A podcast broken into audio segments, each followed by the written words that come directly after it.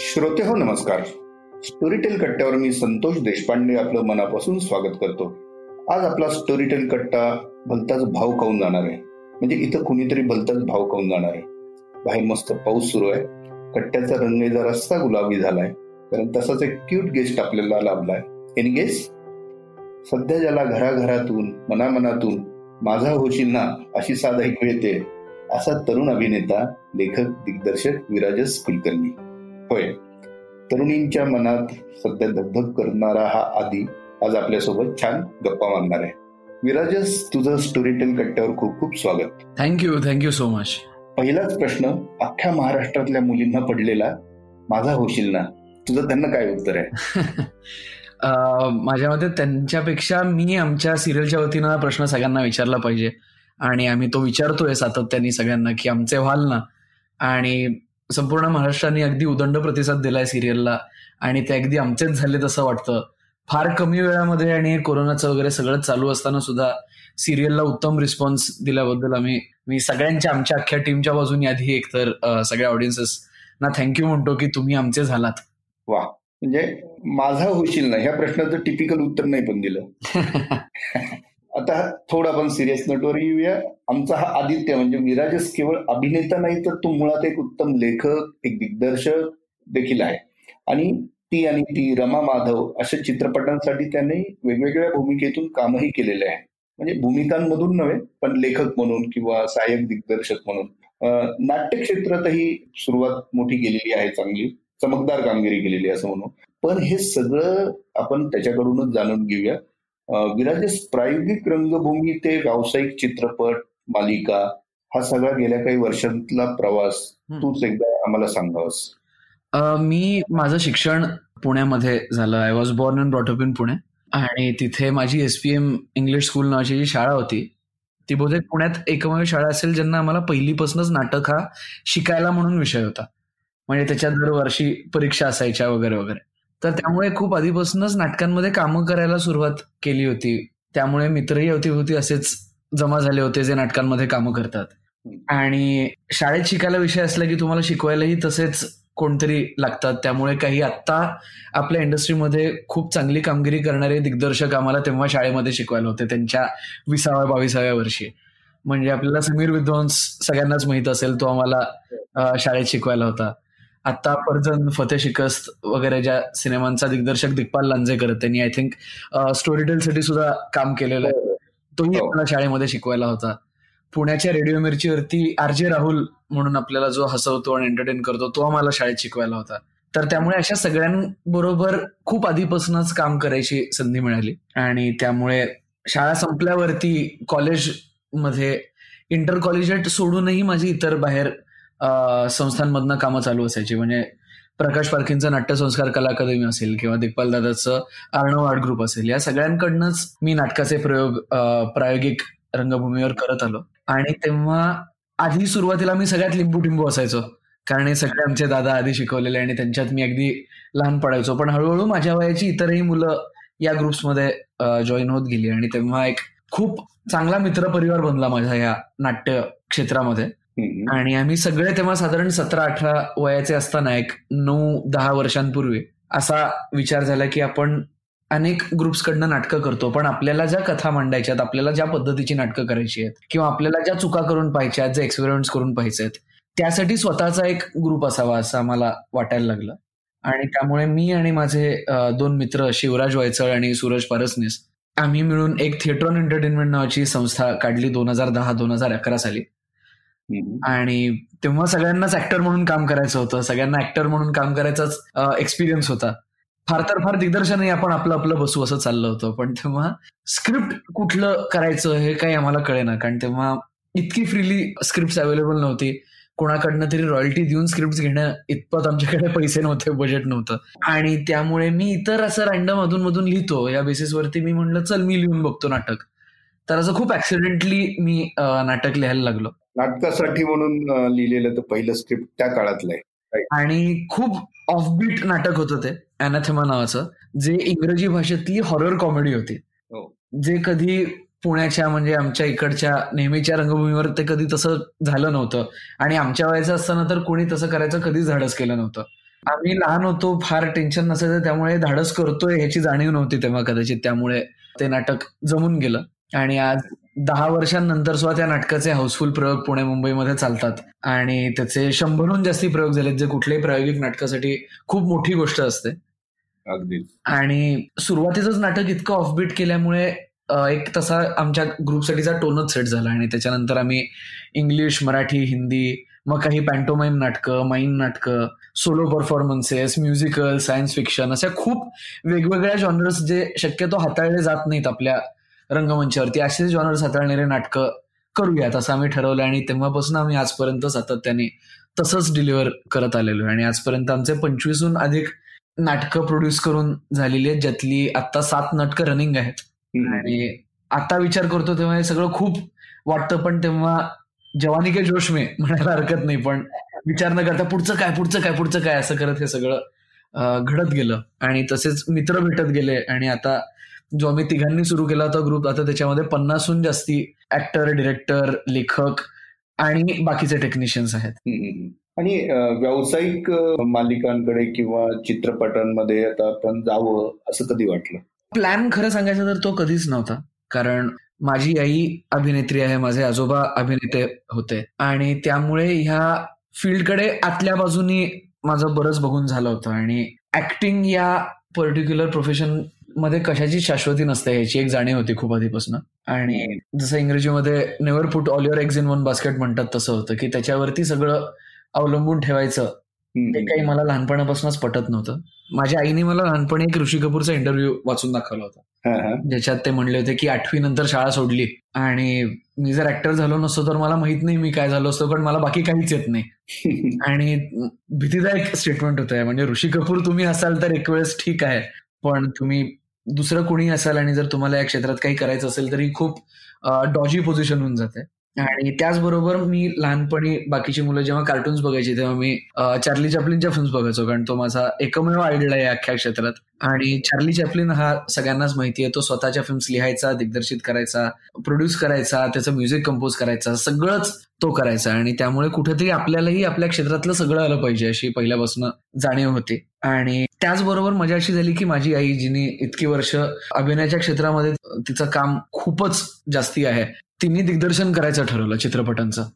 आणि त्यामुळे घरीच एक फिल्म स्कूल चालू झाली होती कारण तिच्यासाठी ते सगळं नवीन होतं त्या पॉइंट ऑफ व्ह्यूनी आणि ते मीही बघत होतो आणि तेव्हा लेखनाचं महत्त्व किती असतं हे माझ्या लक्षात आलं. त्यामुळे मी माझं शिक्षण फॉर्मली स्क्रीन प्ले रायटिंगमध्ये घेतलं विस्लिंग वुड्स जी सुभाष गाईंची फिल्म मेकिंग स्कूल आहे तिथून. आणि मग एकदा ते घेतल्यावरती कमर्शियल पण दिग्दर्शन आणि लेखनाकडेच माझा कल होता. खरं तेव्हा ऍक्टिंग करेन किंवा ऍक्टिंग करू असं कधी मला वाटलं नव्हतं.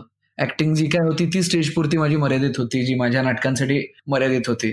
पण मॅन सपोजेस गॉड डिस्पोजेस म्हणतात तसं. Suddenly within a span of few days he serial एकदम आली आणि एकदम काम सुरू झालं. अर्थातच कमालच आहे आणि इतक्या कमी वयात लेखन दिग्दर्शन अभिनय अशा तिन्ही आघाड्या सांभाळणं हे खूपच चॅलेंजिंग पण आहे. आणि तुला कसं काय जमलं असा थोडासा प्रश्न माझ्या मनात आला होता? नाही शांत न बसणे हे एकमेव कारण आहे. नुसतं लेखन दिग्दर्शन नाही मी साईड बाय साईड एडिटिंग शिकलो मी स्पेशल इफेक्ट्स म्हणजे व्हीएफएक्स शिकलो. जे जे आपल्या फील्डशी निगडीत आहे जे जे दिग्दर्शनाला म्हणून मदत होईल ते सगळं शिकत गेलो. एक खूप विश्वास बसणार नाही अशा ठिकाणून आलेलं हे इन्स्पिरेशन आहे खरं तर. विस्लिंगमध्ये जेव्हा मी शिकत होतो तेव्हा विविध दिग्दर्शक येऊन आमच्याशी बोलायचे. त्यांच्या कारकिर्दीबद्दल त्यांच्या एक्सपिरियन्सबद्दल त्यांच्या अनुभवांबद्दल. तर खूप मोठ्या दिग्दर्शकांच्या मास्टर क्लासेसला बसायची संधी मिळाली. संजीलीला भन्साळींपासून ते विशाल भारद्वाज पर्यंत सगळ्यांबरोबरच वन ऑन वन गप्पा मारून त्यांचे टिप्स आणि ट्रिक्स बघता आल्या. पण एक दिग्दर्शक होता ज्याचा मी बसू का नाही असं झालं होतं. रोहित शेट्टी आला होता एकदा आमच्या कॉलेजमध्ये. आणि सगळं साधारण वातावरण होतं की रोहित शेट्टी काय फिल्म स्कूलवाल्यांना शिकवणार ना? कारण हा तर पक्का कमर्शियल वाला फक्त कॉमेडीज बनवतो आणि असं तसं. पण म्हणलं ठीक आहे येतोय तर आपण बसावं. तर त्या एका इंटरव्ह्यूने माझा खूप पर्स्पेक्टिव्ह बदलला. त्या माणसांनी लिटरली फिल्म मेकिंगच्या प्रत्येक डिपार्टमेंटमध्ये काम केलंय. त्यांनी एडिटिंग डिपार्टमेंटमध्ये काम केलंय त्यांनी साऊंड डिझाईन डिपार्टमेंटमध्ये काम केलंय. स्टंट्स तर त्याच्या घरी त्याच्या वडिलांमुळे ते सगळं विश्व होतंच. आणि त्यामुळे तो म्हणला की एक गोष्ट आहे मी जे बनवतो ते तुम्हाला आवडतं नाही आवडत हा प्रश्न वेगळीकडे. पण मला जे दिसतं आणि जे बनवायचं ते तसंच्या तसं मी उतरवू शकतो स्क्रीनवरती कारण मला प्रत्येक क्षेत्रातलं येतं. म्हणजे मी सांगितलं मला इथं असा साऊंड इफेक्ट पाहिजे आणि मला कोणी सांगितलं की नाही होऊ शकत तर मी त्याला सांगू शकतो की होऊ शकतो. आणि असं केल्याने होतं. आणि कुठल्याही दिग्दर्शकासाठी हे तुम्हाला येत असणं हे खूपच महत्वाचं आहे तेव्हा लक्षात आलं होतं. त्यामुळे आपण सगळंच शिकायचं. जे जे होत असेल ते शक्यतो शिकायचं. असं मी स्वतःशी ठरवलं होतं आणि ते मी अजूनही पाळायचा प्रयत्न करतोय. नाही आणि मनावरती कुठलाही पूर्वग्रह न ठेवता कुठल्याही गोष्टीविषयी किंवा त्याच्याविषयी दडपण न ठेवता प्रत्येक क्षणी नवीन काहीतरी शिकण्याची आणि त्याच्यातनं आपल्याला पुढे काय त्याचा लाभ घेता येईल याचा विचार करण्याची सवय मला वाटतं. त्यावेळी सुरुवातीपासूनच असल्यामुळे तो एक माइंडसेट जो टिपिकल एरवीचा असतो तो तुझ्या बाबतीत नाही दिसत. आणि हे थोडस माझ्यामध्ये प्रायोगिक थिएटर केल्याचंही हे आहे. की प्रायोगिक थिएटर करताना तुमच्याकडे फंड इतके कमी असतात आणि पैसे इतके कमी असतात की कुणाला तरी हायर करून त्याच्याकडनं काम करून घेण्यापेक्षा आपणच शिकून आपण करू. हे जास्ती सोपं पडायचं तेव्हा. खरे खरे खरे त्यामुळे तेही एक घडलं तेव्हा. राईट आणि आई बाबांकडनं प्रोत्साहन मिळणं म्हणजे जेव्हा करिअर आपल्याला याच्यातच करायचंय असं तू जेव्हा ठरवलं का हे घडत गेलं का ठरवलं? हा एक पहिला प्रश्न. आणि दुसरं म्हणजे आई बाबांनी किती त्याला स्वातंत्र्य दिलं? कारण घरची तर ह्याची पार्श्वभूमी आहेच आहे. कल्चरल किंवा कलेशी संबंधित आपलं घर आहे. हो. मोठा एक वारसा आहे आपल्याला. ह्या गोष्टी तर तुझ्यात होत्याच म्हणजे तुझ्या बाजूनी होत्याच मात्र तसं कुठं एक प्रत्यक्ष दडपणे असतं अनेकांना. तुझ्या बाबतीत कसं होतं सगळं? खूप पहिल्यापासून आणि मला आठवतं आपण सगळ्यांनाच माहीत असेल लहान तुम्ही असलात की मोठी माणसं आल्यावरती पहिला प्रश्न हे विचारतात की तुला बाबांसारखं अमुक व्हायचंय? का आईसारखं तमुक व्हायचंय? हा कुणालाही विचारलेला पहिला प्रश्न असतो. त्यामुळे मलाही लहानपणी वाटायचं की बहुतेक आपल्याकडे हे दोनच ऑप्शन आहेत. बाबांसारखं वकील व्हायचं किंवा आईसारखा अभिनय करायचा. आणि तेव्हा बाबाच्या ऑफिस मधल्या पुस्तकांचा साईज बघता हे अवघड आहे असं माझ्या मनात कुठेतरी बहुतेक कोरलं गेलं होतं. पण नाही खूप आधीपासूनच साधारण माझी वाटचाल या डिरेक्शनला आहे माझ्या घरच्यांनी ओळखलं होतं. अभिनयच असं नाही पण काहीतरी क्रिएटिव्ह याच्यामध्ये हा मुलगा करेल असं त्यांनाही वाटलं असणार. कारण मी नऊ दहा वर्षांचा होतो तेव्हा घरी आमचा जो छोटासा व्हिडिओ कॅमेरा होता तो घेऊन माझ्या खेळण्यांना आवाज वेगवेगळे देऊन त्याच्यातनं फिल्म्स बनवणं वगैरे हे साधारण तेव्हाच माझं सुरू झालं होतं. आणि त्यामुळे साधारण माझा कल त्या डिरेक्शनला आहे त्यांना कळलं होतं.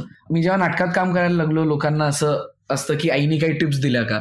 तर मला हे आवर्जून सांगायचंय की आईनी तसं थिएटर खूप नाही केलंय माझ्या.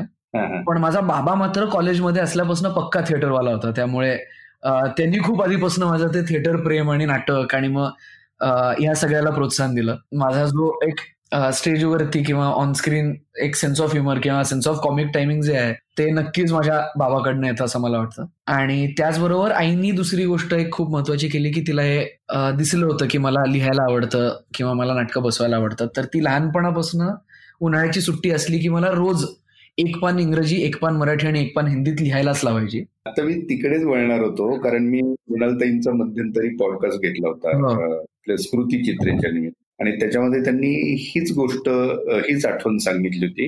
विराजसला मी असा असा एक्झरसाईज रोज द्यायचो. आणि तिन्ही भाषांमध्ये दहा ओळी रोज करायच्या त्यांनी त्या आणि त्याच्यातनं मग शब्दसंपदा पण वाढली आणि आवडही निर्माण झाली असं त्यांनी हंड्रेड पर्सेंट आणि तेव्हा मला त्रास वाटायचा होतो की आई काय ग मला खेळायला जायचंय वगैरे. पण त्याचा आता झालेला मला फायदा खूप पटकन जाणवतो. आणि फक्त लेखनच नाही मला वाचनाची सवय लावली घरी खूप आधीपासून. बाबामुळे मी इंग्रजी पुस्तकं खूप वाचायला लागलो. इनेट ब्लॅटनच्या पुस्तकांपासून सुरुवात झाली. इंग्लिश मिडियम असल्यामुळे मराठी जरा नंतर शिकायला लागलो पण जेव्हा मला धडाधडा वाचता यायचं नाही मराठी तेव्हा आई आणि बाबा एकत्र बसून रोज रात्री माझ्याबरोबर कुठल्या तरी पुस्तकाचा एक चॅप्टर वाचायचंय मग हळूहळू एक पान मी वाचतो एक पान तू वाच असं करत करत माझ्यात खूप आधीपासून या दोन्ही गोष्टी लेखन आणि वाचन. या दोन्ही गोष्टी माझ्या आयुष्यात खूप महत्त्वाच्या बनून गेल्या आणि त्याचा अर्थातच आता खूप फायदा होतो. तुम्ही तोही सांगितलं होतं किस्सा की प्रकाश नारायण संतच्या गोष्टी हो. आहेत. वनवास वनवास नावाची कादंबरी लहानपणी आईने वाचून दाखवली होती. तुला त्यावेळी कळत होतं किंवा नाही? म्हणजे इतक्या कमी वयामध्ये ती गोष्ट त्याच्यातली रोज सांगितली जायची तुला. हो. नाही आपण जे संस्कार संस्कार म्हणतो ते आय थिंक हेच असतं. कारण बसून असं वागायचं बरं का तसं करायचं नाही वगैरे हे कुठल्याही लहान मुलाच्या मनात काही चांगलं ठसवलं जात नाही. पण जेव्हा वनवासमध्ये लंपन जेव्हा काही करतो आणि त्यातनं जेव्हा डिस्कशन होतं की असं असं त्यांनी का केलं असेल आणि मग त्यातनं जे धडे मिळतात किंवा त्यातनं कसं वागायचं किंवा स्वतःला प्रेझेंट कसं करायचं स्वतःची मतं कशी मांडायची हे जसं कळत जातं आय थिंक ते मनात जास्ती प्रामुख्याने त्याचा ठसा उमटतो असं मला वाटतं.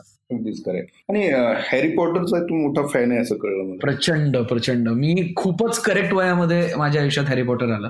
तोपर्यंत मी बाकीची खूप पुस्तकं वाचून झाली होती आणि बरोबर तुम्ही जर हॅरी पॉटर वाचलं असेल तर तो अकरा वर्षाचा असताना ती पुस्तकं सुरू होतात आणि मी बरोबर अकराव्या वर्षी ती पुस्तकं माझ्या हातात आली आणि अजूनही मी जेव्हा इंग्रजीमध्ये लिहितो आणि पुन्हा वाचून बघतो तेव्हा एखादा कुठला तरी रेफरन्स किंवा एखादी कुठली तरी वाक्य रचना ही हॅरी पॉटर आली आहे मला दिसतं. त्याचा खूपच प्रभाव पडला माझ्यावरती. आणि तोपर्यंत मी पुस्तकांच्या सिरीज वाचल्या होत्या. मला स्टँडअलोन पुस्तकांपेक्षा सिरीजच वाचायला आवडतात. कारण मला पुढच्या पुस्तकात काय होतं ती पुढच्या पुस्तकात काय होतं ह्याची मजा जास्ती होती. पण बऱ्याच पुस्तकांमध्ये एक गोष्ट ही एक गोष्ट असते. पुढच्या पुस्तकामध्ये नवीन गोष्ट असते त्याच कॅरेक्टरची तर तसं हॅरी पॉटरमध्ये नसून खूप आता मला फिल्म मेकिंगमध्ये खूप मदत होते अशा पद्धतीने ती स्टोरीची मांडणी आहे की पहिल्या पुस्तकातला काही रेफरन्स पाचव्या पुस्तकात लागतो. सहाव्या पुस्तकातला कुठला तरी सरप्राईज हा दुसऱ्याच पुस्तकापासून सेटअप केलेला असतो आपल्याला कळलं नसतं. तर हे त्या वयामध्ये मला खूपच फॅसिनेटिंग वाटायचं. आणि त्यामुळे माझा जो लिखाणाबद्दलचा एक दृष्टिकोन आहे किंवा माझी जी मेथड आहे की सुरुवातीला एक पूर्ण तुम्ही काय लिहिणार आहात त्याचा हंड्रेड पर्सेंट सांगाडा तयार झाल्याशिवाय मी लिहायला बसत नाही आय थिंक त्या पुस्तकाच्या सिरीजमधनं आलेलं आहे. आणि पारायण केली त्याची पारायण म्हणजे मला आता आतापर्यंत वाक्य वाचून दाखवलं तर मी कुठल्या चॅप्टर मधलं कुठल्या पुस्तकातलं हे सांगू शकायचं. इतपत मला पाठ झाली होती पुस्तकं ते पण हे हॅरी पॉटर आलं कसं काय आयुष्यात? खूप इंटरेस्टिंग पद्धतीने. मी कधीच असं घडत नाही की मी कुठला तरी सिनेमा बघायला गेलो जो कुठल्या पुस्तकावर आधारित आहे आणि पुस्तक वाचलं नाहीये. असं होतच नाही. म्हणजे मी आधी पुस्तक वाचतो मग सिनेमा बघतो. हॅरी पॉटरबद्दल नेमकं मला माहितच नव्हतं. मी लहान होतो अर्थात. तेव्हा मला माहितच नव्हतं की ही पुस्तक आहेत. आणि पहिला हॅरी पॉटरचा सिनेमा आला होता दोन हजार एक साली. तेव्हा मी तो सिनेमा बघायला जात असताना ट्रॅफिक सिग्नलला थांबलो होतो तेव्हा ट्रॅफिक सिग्नलला ती पुस्तकं विकत होते. हो, हो. आणि म्हटलं अरे आपण आज सिनेमा बघायला चाललोय. तर ते देता का पुस्तक? तर तो जो विकणार होता तो म्हणला नाही एक नाही चार आहेत आता पुस्तकं त्याची. तर ती मी चारही विकत घेतली आणि तिथं थिएटरला पोचेपर्यंतच मी पहिले तीन चॅप्टर वाचले होते. आणि तिथंच माझ्या लक्षात आलं होतं की हे वेगळं आहे. म्हणजे हे म्हणजे त्याला काही एक्सप्लेनेशन नाही की काही गोष्टी आपल्याला सबकॉन्शियसली कळताना क्लिक होतं. तसं मला ते क्लिक झालं पहिल्या तीन चॅप्टरमध्येच की हे आवडणार आहे मला. आणि खरं तर मला फॅन्टसी जॉनर फारसा आवडत नाही. म्हणजे फारसा मी फॅन्टसी वाचत नाही. पण समोर हॅरी पॉटरने मात्र अगदीच हृदयावर राज्य केलंय माझ्या. आणि ते मॅजिक स्कूल अमुक अमुक बऱ्याच गोष्टी आणि मग पुढे माझा फिल्म मेकिंगमध्ये इंटरेस्ट वाढला तेव्हा मग त्याच्या फिल्म्सही बनत होत्या. त्यामुळे त्याचं रूपांतर कसं होतं? अडॅप्टेशन कसं होतं? मग त्यांनी स्क्रीन प्ले मध्ये काय काय पुस्तकातलं ठेवलं? काय ठेवायला पाहिजे? अशाही पद्धतीचे खूप तेव्हा या सिरीजमुळे विचार झाले. तुझ्या तुझ्या एकूणच प्रोसेसवरती विचार करण्याची हंड्रेड पर्सेंट मोठा प्रोसेसवर तरी नक्कीच हॅरी पॉटरचा खूप खूप प्रभाव ही खूपच अमेझिंग गोष्ट आहे. आणि ऍट द सेम टाइम घरचे वाचनाचे संस्कार घरून मिळालेले वाचनाचे संस्कार हे तितकेच महत्त्वाचे होते. आणि तिन्ही भाषा आपल्या मुलाला याव्यात यासाठी आईबाबांनी केलेले प्रयत्न. अगदीच बरंच इंटरेस्टिंग हे आहे. कारण माझ्या पणजोबा गोनी दांडेकर त्यांचे त्यांच्या कादंबरींचं माझ्या घरी वाचन व्हायचं. म्हणजे अभिवाचनाचे प्रयोग करायचे. माझे आजोबा आजी बाबा आणि मावशी असे. आता सगळ्या कादंबऱ्या आणि आपल्या स्टोरी टेलवरती त्यांनी वाचलेल्या उपलब्ध आहेत.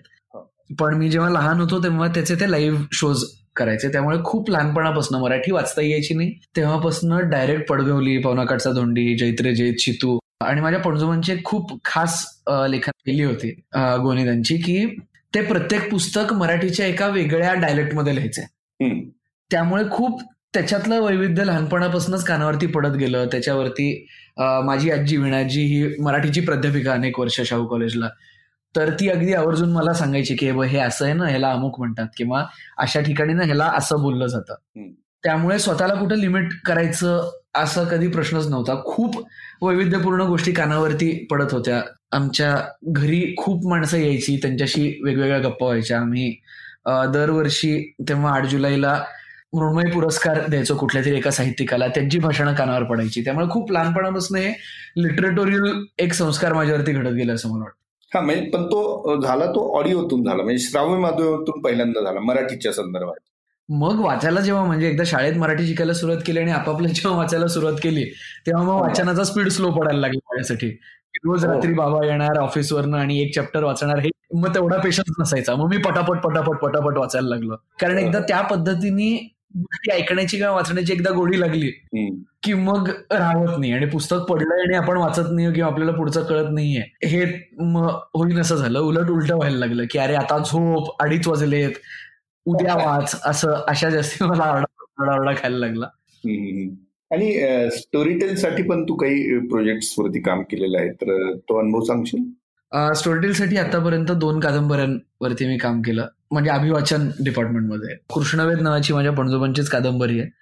जी तीन भागांमध्ये सांगितली जाते. कृष्णाच्या आयुष्यात आलेल्या तीन व्यक्तींच्या पॉईंट ऑफ व्ह्यूनी कृष्ण कसा होता याचं चित्र निर्माण केलं जातं.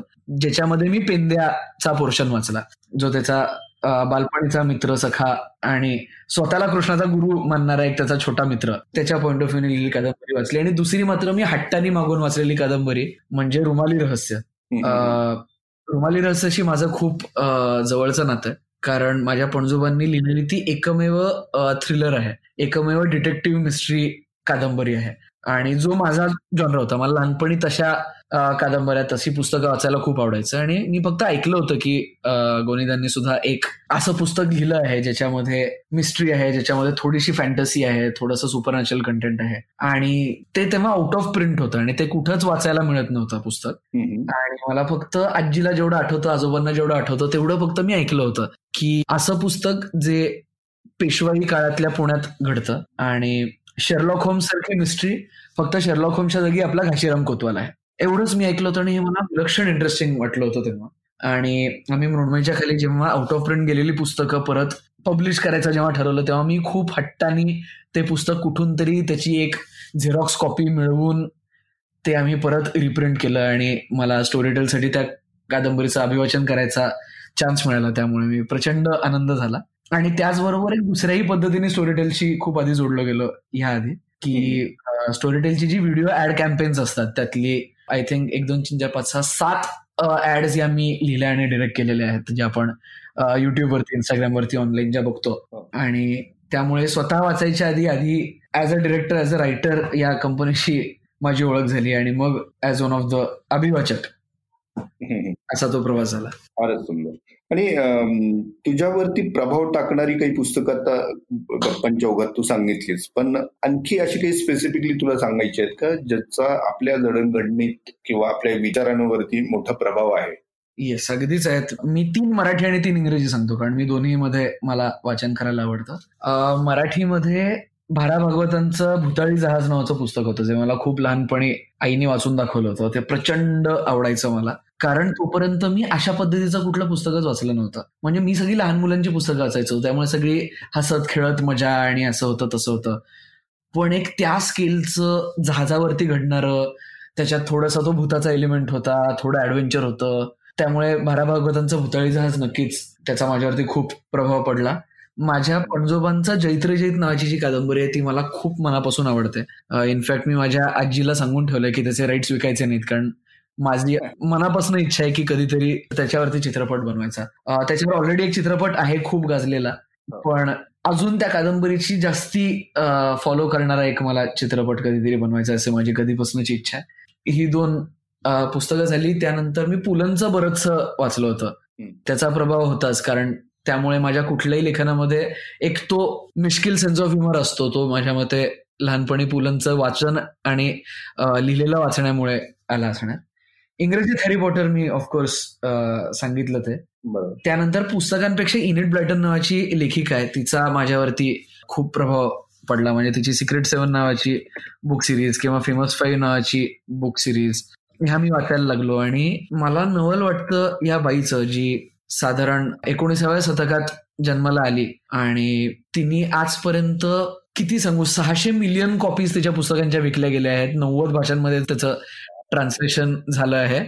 आणि एवढंच नाही तर जसं पुस्तकं आपण मोजतो की यांनी इतकी पुस्तकं लिहिली यांनी इतकी पुस्तकं लिहिली वगैरे तर त्या बाईंनी सिरीजेस लिहिल्यात पुस्तकांच्या. म्हणजे कुठंच एक पुस्तक नाही. म्हणजे फेमस फाईव्हची तेवीस पुस्तकं सिक्रेट सेव्हनची सतरा पुस्तकं नॉडीची बावीस पुस्तकं असं त्या बाईंनी सिरीजेस लिहिल्यात. आहेत आणि एवढं काम बाईकडनं होत आहे त्या काळामध्ये एक बाई मुलांसाठी मिस्ट्री नॉवेल्स लिहिती आहे. हे फारच माझ्यासाठी म्हणजे अजूनही मी मला लक्षात येत नाही वर्षाला पाच पुस्तकं कोणी कसं लिहू शकतं दरवर्षी. तर तिचा खूप प्रभाव पडला आणि नवीन ह्याच्यात म्हणायचं असेल तर डॅन ब्राऊन अर्थातच म्हणजे दविनची कोड किंवा एंजल्स अँड डिमन्स की इतिहास ज्याच्यावरती माझं खूप प्रेम आहे त्याचं आणि फिक्शन याची तो छान सांगड घालतो ते मला खूप आवडतं. तर या तीन इंग्रजी लेखक हे सगळ्यांचं माझ्यावरती प्रभाव नक्कीच आहे असं मला वाटतं. वा खूपच छान सांगितलं विराजस आणि विशेषतः जे आता आपण काय वाचतोय किंवा काय वाचलं पाहिजे याच्या पण कायम शोधात असतात. त्यांना सुद्धा तुझा हा प्रवास नक्कीच कुठेतरी एक दिशा किंवा एक दृष्टी तरी नक्की देऊन जातो. आता मराठी रसिकांचा जर आपण विचार केला तर आता रसिकांची पण पिढी आता बदलते. आहे हो. बरोबर आहे? तर आता त्यांना एक्झॅक्ट काय हवं आहे? त्यांच्या काय अपेक्षा आहेत? आणि ते देण्यासाठी कला जगत म्हणजे ज्याच्यात मग लेखक असतील निर्माते असतील दिग्दर्शक असतील किंवा तंत्रज्ञ असतील किंवा कुणी असतील तर ह्यांच्या पुढे पण काहीतरी चॅलेंजेस नक्कीच आहेत. तर ह्या सगळ्या परिदृश्याकडे तू कसं पाहतो कुठल्याही प्रोफेशनकडे जसं बघतो तसंच माझ्या मते इथेही बघितलं पाहिजे. कारण तुम्ही काहीतरी विकत असता फायनली आणि ते विकत घेणारा तुमच्यासाठी एक तुमचा सबस्क्रायबर बेस लागतो. आणि त्यांच्या आवडीनिवडी ज्या पद्धतीने बदलतात त्या पद्धतीने तुम्हाला तुमचं प्रोडक्टही बदलत नेलं पाहिजे असं मला वाटतं जर तुम्हाला टिकायचं असेल तर. आणि नॉस्टेलजिया एका बाजूला मी लहानपणी जे वाचलं ऐकलं माझ्यावरती जो प्रभाव पडला तो एका बाजूला. पण मी जर त्याला चिकटून राहिलो तर कधी कुठलीही मोठी कलाकृती घडेल असं मला वाटत नाही. आपल्याला जुने काही लँडमार्क सिनेमे असतात काही लँडमार्क पुस्तकं असतात पण ती त्या त्या काळात त्यामुळेच गाजली कारण त्यांनी काहीतरी वेगळं करून दाखवलं. त्यामुळे आपल्याला ते आवडतं. आपण जर तेच करत राहिलो तर मग आपण त्यांची जागा कधीच नाही घेऊ शकणार. आपल्याला काहीतरी त्यापेक्षा वेगळं करून दाखवायला पाहिजे असं मला वाटतं. एस्पेशली थिएटरमध्ये काम करत असल्यामुळे प्रायोगिक रंगभूमीवर काम करत असल्यामुळे. खूप अनेक वर्ष मी ऐकतोय की थिएटर आता टिकणार नाही टिकणार नाही. पण सिनेमा आला तेव्हा असंच वाटायचं टीव्ही आला तेव्हा असंच वाटायचं. आता वेबसिरीजवरती येतं तेव्हा असंच वाटतं. पण जोपर्यंत आपण असा एक एक्सपिरियन्स देऊ शकतो आपल्या ऑडियन्सला की जो दुसऱ्या कुठल्या प्लॅटफॉर्मवरती मिळणार नाही तोपर्यंत हे सगळं टिकेलच नाही तर फ्लरिश होईल असं मला वाटतं. आणि त्यामुळे फॉर्मॅट्स बदलत राहतील पण तुम्हाला चांगली स्टोरी ही नेहमी चांगली स्टोरीच असेल. आणि चांगल्या स्टोरीला नेहमीच प्रेक्षक दाद देतो. याबद्दल मला अजिबात शंका नाही. अगदीच. म्हणजे कंटेंट वरती खूप आता इथून पुढे फोकस राहावं लागणार आहे. ऍक्च्युली कंटेंट सोडता त्याच्या मांडणीवरती फोकस करावा लागणार आहे. कारण एस्पेशली मराठी मध्ये आपण जर बघितलं तर आपला कंटेंट नेहमी स्ट्रॉंग होता. पण आता नेटफ्लिक्समुळे असेल किंवा ऑनलाईन इतर प्लॅटफॉर्म्समुळे असेल जगभराचे सिनेमे बघता येतात जगभराचं टेलिव्हिजन जगभराचा ऑनलाईन कंटेंट जगभरातली पुस्तकं ही सगळी आता घरबसल्या आपल्याला उपलब्ध आहेत. त्यामुळे फक्त आता तो कंटेंट चांगला आहे एवढ्यावरती भागणार नाहीये. कारण आपल्याला ऑडियन्सला खेचून आणायला आपल्याला टेक्निकली तेवढं स्ट्रॉंग लागणार आहे. आपल्याला मांडणीही तेवढी स्ट्रॉंग लागणार आहे. कारण ऑडियन्स तेवढाच आहे. आता कोण कसे आयबॉल्स पकडून ठेवतं आणि लक्ष वेधून घेतं याच्यावरती सगळं आहे असं मला वाटतं. अगदीच. खूपच छान. म्हणजे तुझ्याशी गप्पा मारताना खूप छान वाटलं मला नवीन काही शिकता आलं. माहिती मिळाली. अत्यंत मॅच्युअर्ड असे व्ह्यूज तुझ्याकडनं आले. खूपच छान. आणि तुला खूप खूप शुभेच्छा पुढच्या वाटचालीसाठी. माझा होशील ना ही मालिका तर आता उत्तम प्रतिसाद मिळवते. आता याच्या पुढच्या काळात आता कुठले प्रोजेक्ट तुला सांगायचे आहेत का लोकांना? किंवा असे कुठले प्रोजेक्ट आहेत ज्यावर तुला सांगायला आवडेल सिरियल फारच अचानक मला मिळाली. म्हणजे ज्या दिवशी फोन आला की ऑडिशन देतोस का त्याच्या तिसऱ्या दिवशी मी शूटिंग करत होतो. इतक्या पटकन ते सगळं घडून आलं. त्यामुळे ओरिजिनल प्लॅननुसार यावर्षी मला माझी पहिली फिल्म डिरेक्ट करायची होती. तर ते सगळं आता थोडं थांबवलंय पण एकदा ही सिरियल चालली आणि त्याचं सगळं छान झालं की मग फायनली डिरेक्शनकडे मला वळायला नक्कीच आवडेल. म्हणजे अभिनेता म्हणून माझ्या लेखकांनी लिहिलेली स्टोरी मी माझ्या अभिनयातून जेवढी माझ्या पद्धतीने सक्षमपणे मांडता येईल तेवढी मांडतोच आहे. पण त्यानंतर मला जे म्हणायचं मला ज्या स्टोरीज मांडायच्या आहेत मला ज्या स्टोरीज सांगायच्या आहेत त्या मला लेखन आणि दिग्दर्शनातून मांडायला अगदीच आवडेल. व्हेरी गुड तर तुला खूप खूप शुभेच्छा पुढील वाटचालीसाठी आणि आमच्या सर्वांच्या शुभेच्छांचं बळ तर आहेच आहे. थँक्यू ही वाटचाल अशीच भरत जाऊ. आणि माझा होशील ना याच्यानंतर पुढचं नवीन निर्मिती तुझ्या हातून लवकरच हो अशी सदिच्छा व्यक्त करतो. स्टोरीटेल कट्ट्याच्या सर्व रसिकांच्या वतीने तुझं पुन्हा एकदा आभार मानतो धन्यवाद देतो आणि मी सर्वांचा आता निरोप घेतो. धन्यवाद. थँक्यू